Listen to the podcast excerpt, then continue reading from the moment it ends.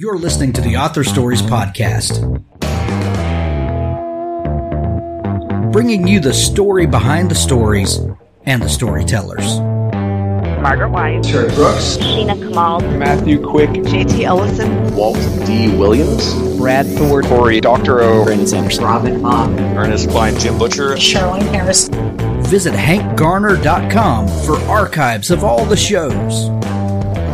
Today's guest is Well, thanks again for the Author Stories podcast, where I bring you the story behind the stories and the storytellers. Today, I'm super excited to have Emilie Richards on the show.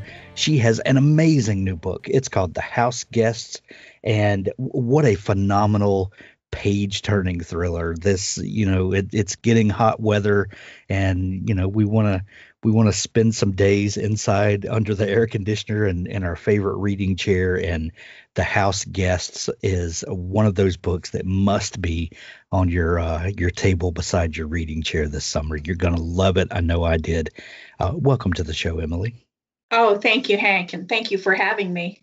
i'm excited to have you. Uh, em- emilie we begin each show with the same question and that question is what is your first memory of wanting to be a writer or storyteller Oh, that's so funny. I do remember, I think I was in third grade. Im- pretty sure it was third or second grade, and I wrote a story. And there, wa- it was a thriller. It had a, a black hand on the wall, and somebody died. And I remember my teacher taking me aside and saying, "We don't write stories like this." so I'm not sure what I was thinking or what precipitated that, but I do remember that much. Oh, that is so funny. That is so funny. Um, did did, did she give you any guidance? I mean, you know, other than we don't do this, uh, did did she tell you what was acceptable literature for for a youngster? I don't remember her saying that, but it was probably anything sweet and uh, with a happily ever after. Well, you showed good her. little girls? You showed her, didn't you? I guess.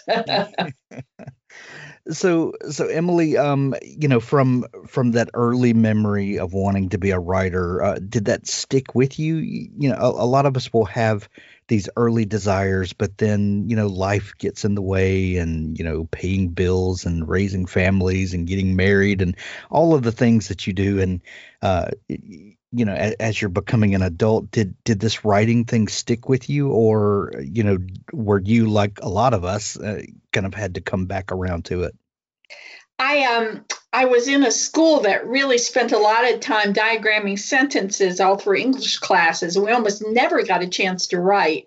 wow Uh, but the few times that I did, I was just absolutely loved it. However, I I was from a family where we were told pretty explicitly that you could pursue your loves, but you had to do something that would make money for your profession. So um, I never really considered writing um, professionally until I was home with my children, and I realized I had a year.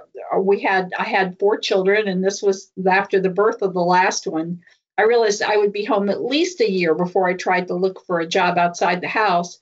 And I thought, wow, this is my chance. And so I started writing for the fun of it, but also as kind of as therapy, you know, to, it was something I could do that wasn't related to my wonderful kids who were great, but I needed a break from them and they needed a break from me. So I, I did it for fun and then I did it for love and then I did it for money. You know and and and every one of those uh reasons and every step along the journey is absolutely valid Yeah, I think so too. The the love came pretty quickly. I realized probably halfway through my first short story, which was a short story for children, oddly enough, the first and only one I ever wrote. I realized I had to do this for the rest of my life. I just loved it and I wasn't going to quit. so emilie as as someone who received this advice and someone who also has raised children of her own looking back on that now what do you think about that advice? Uh, because a lot of us get that you know do what you love but also have something you can fall back on. Um, you know that that's uh, advice that a lot of us get.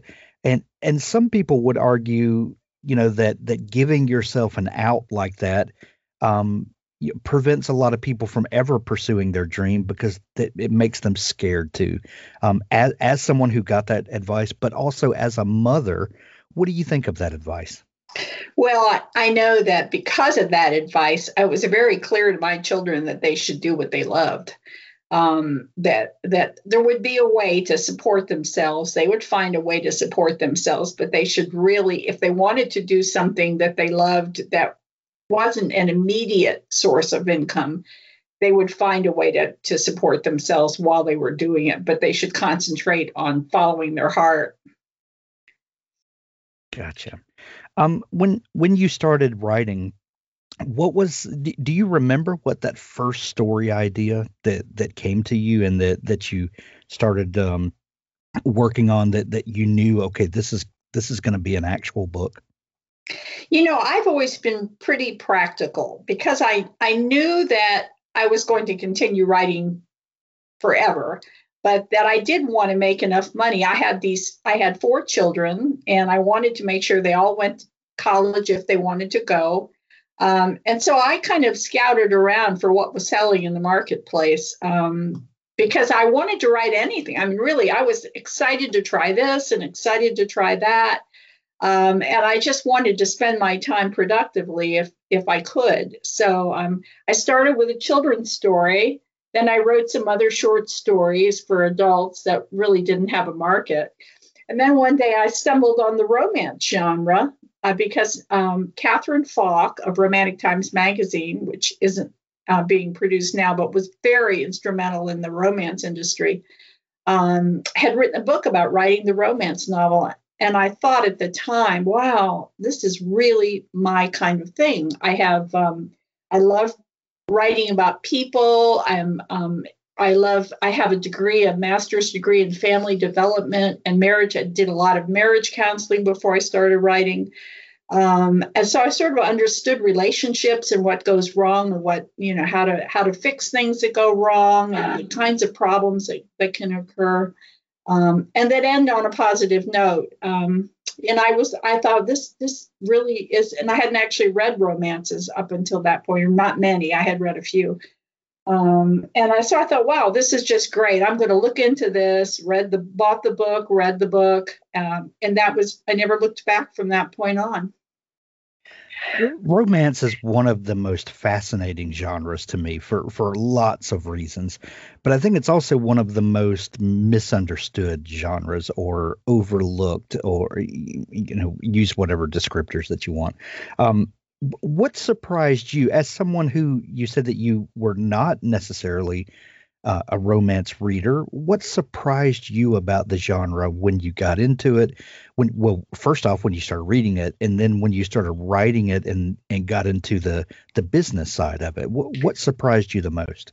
Well you know at that point in history um, and i started writing in the 1980s uh, there weren't a lot of places for women authors um, unless they were doing literary fiction, and there wasn't a lot of that out there, you know, a lot of opportunity out there for that either.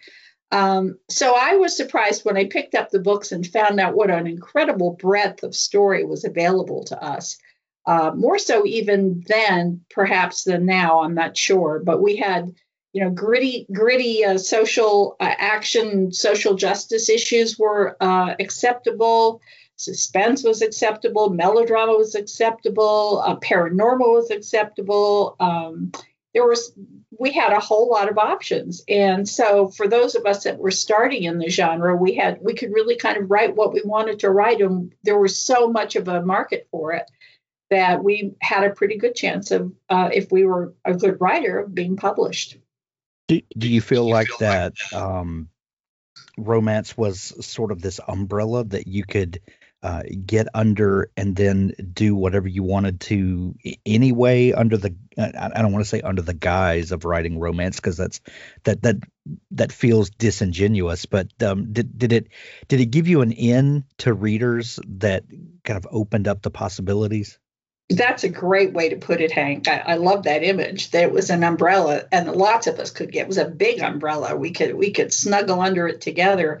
Um, really uh, the the whole point of a romance was a story about, and in those days it was a man and a woman. Um, at least in the big markets, uh, who fall in love, have have to overcome all kinds of obstacles and end up together at some form or other at the end. And within that, there was just this huge uh, variety of things we could write about. So um, I, I, just felt like I had really stumbled on exactly the right thing for me because I was very interested in kind of nitty gritty problems couples have and also in um, social justice issues, which I was able to write about. Um, and and so I was I was never told no you can't write this uh, at any point in my career, and I've written about 80 books, but um, I was never said, no, we're not interested in that as a story. I, I managed to write about everything that interested me. So you you use words like back then uh, romance was this way. Uh, how has the genre changed? You know, I honestly I'm not writing romance now. Um, I think it's it's a lot broader in in terms of um, uh, the kinds of stories people are able to write and the and the, the people who people them. I mean for a long long time it was really white um, uh, caucasian hero and heroine. And now we have all kinds of um, different races and we have um, gender issues which come up and all kinds of uh, interesting things that that probably weren't acceptable in those in the, at that time so I think in that way it's broader, but I also think that the market has changed so much that for people who want to write about bigger issues, um, they can write in what we now call women's fiction, or you know, or a crossover sort of between women's fiction and paranormal, or women's fiction and um, suspense, or suspense and paranormal. There's a lot of options now that weren't available at the beginning. So, what precipitated your change of genre? Um, was it was it a gradual, you know, branching out, uh, or one day did you decide, okay, I'm I'm going to try a different genre, and then you know construct a completely different story? Um, I think I, I, had always been writing women, what we call women's fiction today, but with the emphasis because they were being marketed as romance novels, I was emphasizing the romance um, portion of the story. Um, but eventually came up with a story that was much, much too broad for the romance genre. It really wasn't a romance, although it had had a love story in it. Um, but it, and I realized that that was a book I really wanted to write, um, which later became two books. And um, and I knew then that I was switching genres, that that this would not be acceptable in where I was writing, um, but that it would be acceptable in the marketplace if I could find a home for it. Looking for a tool to help you visualize your story before the drafting begins? PlotPens is cloud based and optimized for any device. There's nothing to download. From the new writer who isn't sure how to tell their story to the veteran who can increase their productivity dramatically, we've had experienced writers lay out a detailed structure for several novels in a series in a matter of a few days. The app takes you through four steps of the process concept or logline. Make sure you have a solid concept that you can keep coming back to throughout the process. The outline 12 beats and 3 acts, each has a description of what should be happening with examples. The board 40 cards. We take the 12 beats and add sub beats to those, breaking it down even further and being very specific about what should go into each. These also have examples and descriptions. Right. We take those 40 cards and turn them into a to do list. For a 50,000 word book, it's about two cards per chapter roughly. We have a beautiful editor built into the app. You can export your manuscript to a PDF anytime with the click of a button. Let PlotPens help you visualize your writing project. Use code HANK10 to get 10% off PlotPens. PlotPens.com. authors. I have a fantastic new service to tell you about. It's called PubSite. PubSite is a service to help you build your very own website, your home on the web, where you can promote your work and give your fans a place to connect with you. PubSite is a website platform that allows every author, regardless of budget, to have a great looking professional website developed by the book marketing professionals at FSB Associates. PubSite is the new easy to use DIY website builder developed specifically for books and authors. Whether you're an author of one book or 20, or a small publisher, PubSite allows you to build, design, and most importantly, update your website pain free. No need to be dependent on a designer or webmaster to make a small but costly change to your website. Save the money and do it yourself. PubSite is the best platform for authors because it's a book centric platform. PubSite was built just for authors and small publishers. Every design, feature, and layout is book centric. They have customized designs for you to use. It's easy to build. No coding or HTML is necessary to create a stunning, professional looking website with all the features you want. Get a custom domain name, yourname.com. It's simple to update. You can add all of your books, add a blog and a book tour, sell from any retailer, manage your email list and social media, and even do e commerce. Build your website with a 14 day free trial, then pay just $19.99 per month, which includes hosting. And we offer packages starting at $499 to set up the website for you. Pub-site.com, the place to help authors find their home on the web. You wrote a, a series of cozy mysteries um, it, with the um, uh, I, I'm I'm drawing a blank on the on the series title. You can uh, tell me in a minute, but it started with "Blessed is the Busybody." Um, Ministry is murder. Was that the series? Right, you've got it. Yeah, I, I wrote five of those. That that was so much fun, and um, I just loved writing those books. I would have continued, only I found writing two books a year at that point because my women's fiction novels are really long. I just don't seem to be able to write short, no matter how hard I try, at least for those kind of novels. Um, so it, it just got it got too overwhelming for me to write both, and I had to I had to stop writing the mysteries. But I still think about Aggie and her family, and and wish I could hop back into her head because she was just so much fun to write. Well, and what a fun series um, that just um, kind of completely turned the the genre on its head, and what a great premise to start with. What what uh, kind of what what got you going down that road? Well, you know, I'm a minister's wife, um, and she's a Unitarian minister's wife, which is what I am too. But she's in a small Ohio conservative town. Um, and so Aggie is just, she wasn't raised uh, in any kind of religion. She comes from a very odd family. Um, and she uh, she's trying to deal with all the intricacies of uh, her husband's position in the community while maintaining her family and her life and trying to figure out who she is in terms of her own career. Um, and it just she's just a character. I just loved her. Her mother is a is runs a quilt shop in town, and she's a she's a real character. Junie is a real character, um, and she shows up in the books, and and it was just I just loved the whole thing. I loved setting up a, a little town and creating the characters and all the silly things. And each of the books, oddly enough, although most people don't get this, is based on an Old Testament story, very vaguely. So, uh, and that made it fun. You know, how am I going to redo Joseph in the Coat of Many Colors, which was, you know, one of the books, or how am I going to redo Lot's Wife, which was the first book. Um, and it, that that just made it so much fun to write for me. So fun, so fun. Um, so Emilie, you you now um, the new book I, I, think I can safely say is a thriller. Um, the House Guests. Um, w- what what ultimately brought you to to this genre, and what is it about the thriller genre um, that really excites you?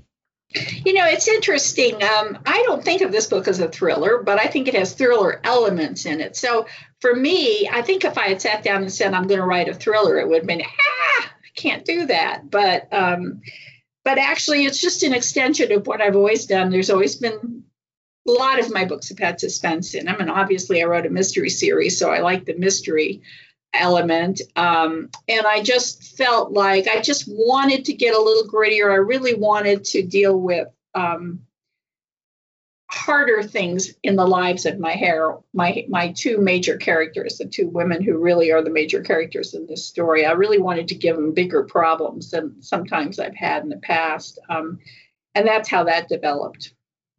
What, what is it that, that that determines genre for you? Because you said, you know, if I if I would have set out to write a thriller, maybe I couldn't do that, uh, or, or uh, psyched myself out. Um, and you know, this this definitely has elements of uh, of suspense and Oh, you know, yeah. it definitely is a page turner, um, Right. which is not necessarily something that you think of when you think literary fiction or women's fiction. Uh, it, and by the way, women's fiction, what a huge umbrella is that? Oh, Um, yeah, you- absolutely. You know, and, and uh, yeah, it's anyway. That's a different discussion for a different day. Um, but um, do do you think um, about genre when you begin writing, and you know, each genre might determine uh, different story elements that you use. Uh, so, is that something that you think about from the beginning? You know, I don't ever think, gosh, I now it's time to write a write a suspense novel or have a lot of suspense in a novel. I look at the story and where it's going and what makes it what would make it most interesting. And in The House Guests, there's an important story wo- woven into it um, about one of the characters. There's actually two, but one that you know you you sense that there, this is a dangerous situation right from the beginning. Um, and I loved being able to string that out and and have um, have that be a major part of the story. But I didn't do it with the idea that I was writing a thriller. If you can, if I can make, I'm not making that clear, maybe, but um, but it was the story that determined what was going to happen and the characters, what was going to happen to these two women and how it was going to happen, and then it just ended up taking on quite a few thriller um, sort of elements. I am fascinated with the beginnings of things and how a story, um, what that first kernel is, and then how it evolves from there. When you start thinking of a new book, uh, Emilie, wh- what is the the first thing that comes to you? Is it a character, and and then do you you know decide what journey this character is, going to go on, or maybe it, it's a plot point that that comes to you from reading a newspaper article or watching a movie or reading another book and then you start playing the what if game and characters you know invariably take the stage of your mind and then um, you know the house guests uh, you know becomes becomes an entity in one way or another. How, how does it begin for you You know, I, I've done it all those ways, um, but I do think probably most of the time a plot point um, is what what uh, sets me off. And in this case, I had read a newspaper article, and this was many many years ago. I, I don't even know how many years ago about a, a young woman who was uh, had her rent money um, in her wallet and lost her wallet, and because she couldn't pay her rent, she was kicked out into the street. And that stuck with me. And I've always thought that would be an interesting exploration. What happened to her? How did how did she get to that point? What happened to her afterwards?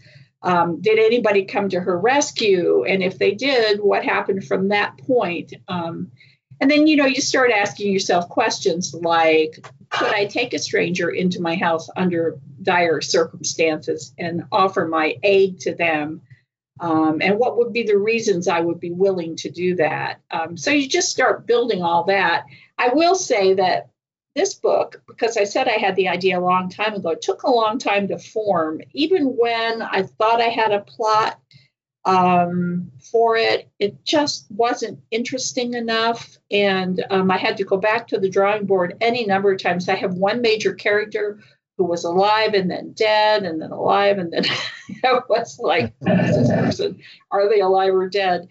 Um, and so i had to really i really had a lot of things i had to sort through um, more than usual. Usually when i start writing i have a very good outline um, on paper not just in my head of what's going to happen. And this time it changed any number of times. When um for tell me about the the main characters uh cassie and savannah. Where where did they come from? And um like you said you'd been thinking about this story for a while but were these characters uh, were they kind of hanging around with you all this time? Well, uh, no, actually, no. Amber, who is the young woman who becomes homeless, um, was my first character who I came up with. And then I needed someone who could help her, but I didn't want to do gooder. I didn't want somebody who just jumps in and does things. Um, um, who, who sees herself as above Amber, who sees herself as more important, and she's handing out charity. So I had to really work on a backstory for for uh, Cassie. Why would Cassie do something like this? And then, of course, Savannah came came from that um, and Savannah is her stepdaughter, and Savannah is really the one who sort of gets, sets this. She's a catalyst for this story in a way. The losing of the rent money is a, a catalyst, but Savannah's behavior is a is a catalyst, and the reason Cassie has to come into this. Uh, so I wanted Cassie to have her own story, and I wanted her to be struggling with her past in, in the same way that Amber is struggling with hers, although we don't realize how much she's struggling until the book develops. The um, the setting of Florida, where the, the book takes place, really becomes a character uh, almost in a lot of ways. How important is setting to you? Oh, it's so important. And I think that that's been said about my books a lot that the setting is, is a character. I wrote a number of books in Louisiana when I started the women's fiction. Well, and some of them were romances. Um, but I think that that was a very strong element in all of those stories. I've written books set in Australia. I've spent quite a bit of time there. Um, and Australia is a, a, big character in those books. Uh, so in this case, Tarpon Springs was not very far away from where I grew up as a child. And um, our school took a field trip to Tarpon Springs to see the sponge divers uh, and to just see the sponge docks and experience that. Um, and it was an everlasting memory for me that the sponge divers did a demonstration in the old diving suits, which of course they don't use now, but they did use. Um, with the, the store is full of sponges, the whole atmosphere being so different from Gulfport, Florida, where I grew up. Uh, and I've never forgotten it. Um, and then we moved back. My husband and I moved back to that area when we retired, um, and and visited Tarpon Springs again. And I knew right away that I had to set a book there. Um, it took a while to decide to set this one there. Um, because I wasn't sure how I could weave that into the story. I didn't want to have sponge divers. Um, I've done a diving book about diving for pearls in Australia, and I didn't want to do another one. Um, and so I had to find other ways to weave it in. But I love the city. It's a, it's a great little city. I love the food. I love Greek food. Uh, and I like the Greek culture is so interesting to me. So um, it was it just seemed like a natural if I could find a way to fit it in one of the the things that drives this book uh, is the idea of secrets and and family secrets. Uh, when you start developing the plot for this book and where it's going to go, um, how do you start developing those secrets and then trying to decide what you're going to reveal to whom, what to uh, what to prevent people from knowing, and and building that tension that that that comes with the keeping of secrets you know that's hard. Um, that that's sort of you as your i outline that we have in the you know we have in the uh, writing community we talk about plotters and pantsers. Sure. And the, and the pantsers are the ones who who just write on by the seat of their pants. They start and then they just start writing. I'm a plotter because i feel like it's just too scary to go to the computer every day and not have the foggiest idea what I'm going to write about. um, so I've always been a plotter. Um, and so when you're plotting, you kind of you have an idea what the secrets are, and you sort of um, you scatter them through the chapters. But that that changes because revelations occur even if you're a plotter. New things come up, new characters appear, new revelations show up, or or you realize that the secret isn't secret enough in your story and you have to go back and either come up with a new secret or change the way that you're revealing it. Uh, so it's an ongoing process, I'd say. You said earlier that you have written 80 some odd novels. Um, how has your writing process changed over 80 novels? I would imagine that by now you you have a process that you're very comfortable with and and that that works uh, undoubtedly for you. Uh, but, but how has that changed over the years? You know, I'm not sure it has changed that much. Um, my books are more complicated, so there's a lot more thinking time at the beginning of a book. Um, I, you know, I mean, the difference between a plotter and a pantser is that the plotter does a lot of the thinking up front, and the pantser does the thinking as they write, goes back and makes changes. Um, but for me, a whole lot of it's done right up front. A lot of thoughts, a lot. I do something called um, uh, uh, I were scenes in Revelation. So as an, a scene appears to me in my head for these characters, I'll write that down. Or if there's a revelation that suddenly occurs to me, this is going to be revealed. I write all that down. Then I um, and when I have a long, long list of those, I sort of juggle them around and um, begin to to do my outline from that, and then fill in all the things that are missing as I go. And now I've done a, a version of that. But of course, at the beginning, it was my books were simpler. The stories were simpler. The characters didn't have as much room to develop. Um, and so it's become it's become like a, a more complicated version of sort of the same thing. I also have a group of brainstormers.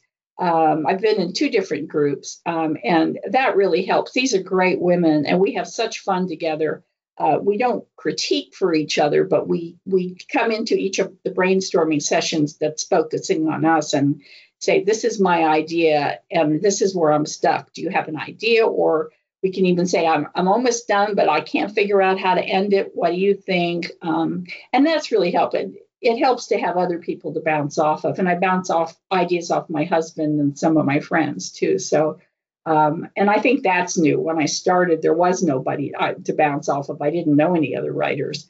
Um, and so I had to wallow through the whole uh, morass of, of publishing by myself for a while. But um, now I know where to go to get help if I need help or to get ideas or just to be with friends and, you know, take sustenance from that.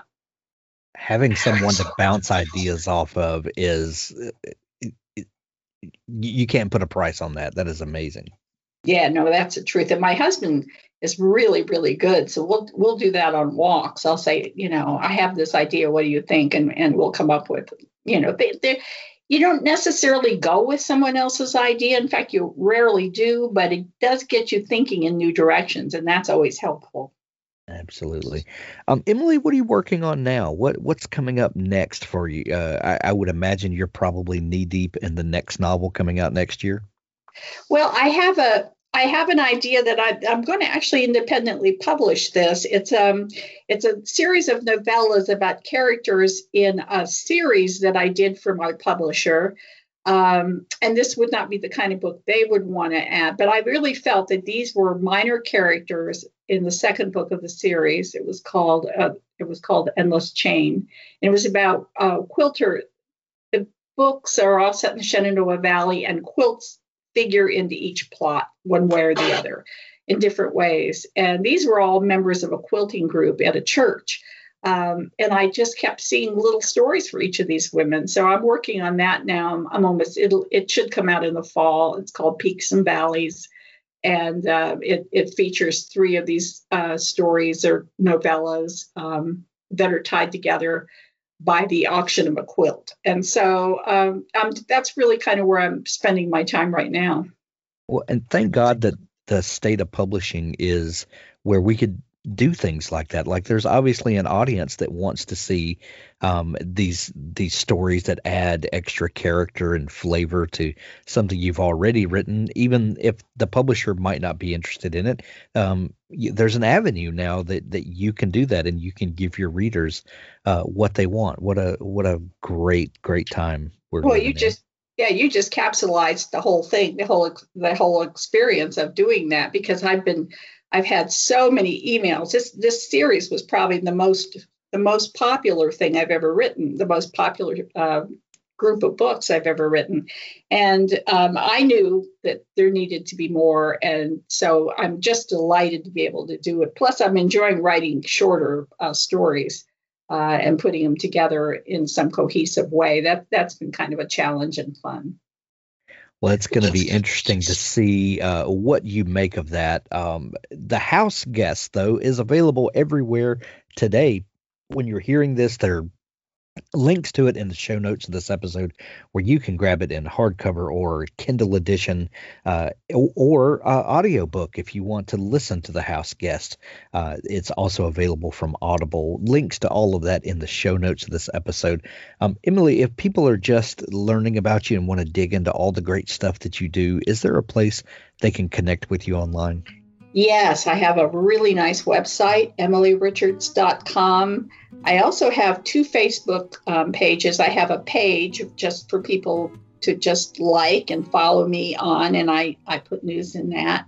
But I have a read along with Emilie Richards group, which is a private group. Anybody can join. They just have to uh, check in and answer a few questions so we know they're not spam bots. Um, but that's really fun. We do a reading challenge every month. Um, we we as a group we've come up with like 30 different categories or ideas for the challenge, and then we let random.org online choose the 12 that we're going to do that month. I mean that year. And like this month we're reading. Um, it, it's a, a book. Uh, let's see, we we just did it. That's this month. Yeah, the Indi- we're with an indigenous writer. And next month, we're going to be doing a book about books. So the book that people select has to be about books uh, in one form or the other. And of course, there's nobody riding herd on your choices. Um, you you have the category, and then you choose, and then you just come on to the group and tell people what you're reading and what you think about it and what you've learned. Um, it's a very positive group. It's not a negative group. Um, and so I'm having a lot of fun with that. It's nice to just convene with my readers and and and find out what they're enjoying and why they're enjoying it. And um, it's just it's been a good experience. So those those two groups or those two Facebook presences, I guess, have been a lot of fun for me. Excellent. We'll put links to all those places in the show notes of this episode. The House Guests is available everywhere today when you're hearing this and uh, go grab your copy. Emilie, thank you so much for taking time to come on the show today. Thanks for the great questions, Hank. Much success with this podcast.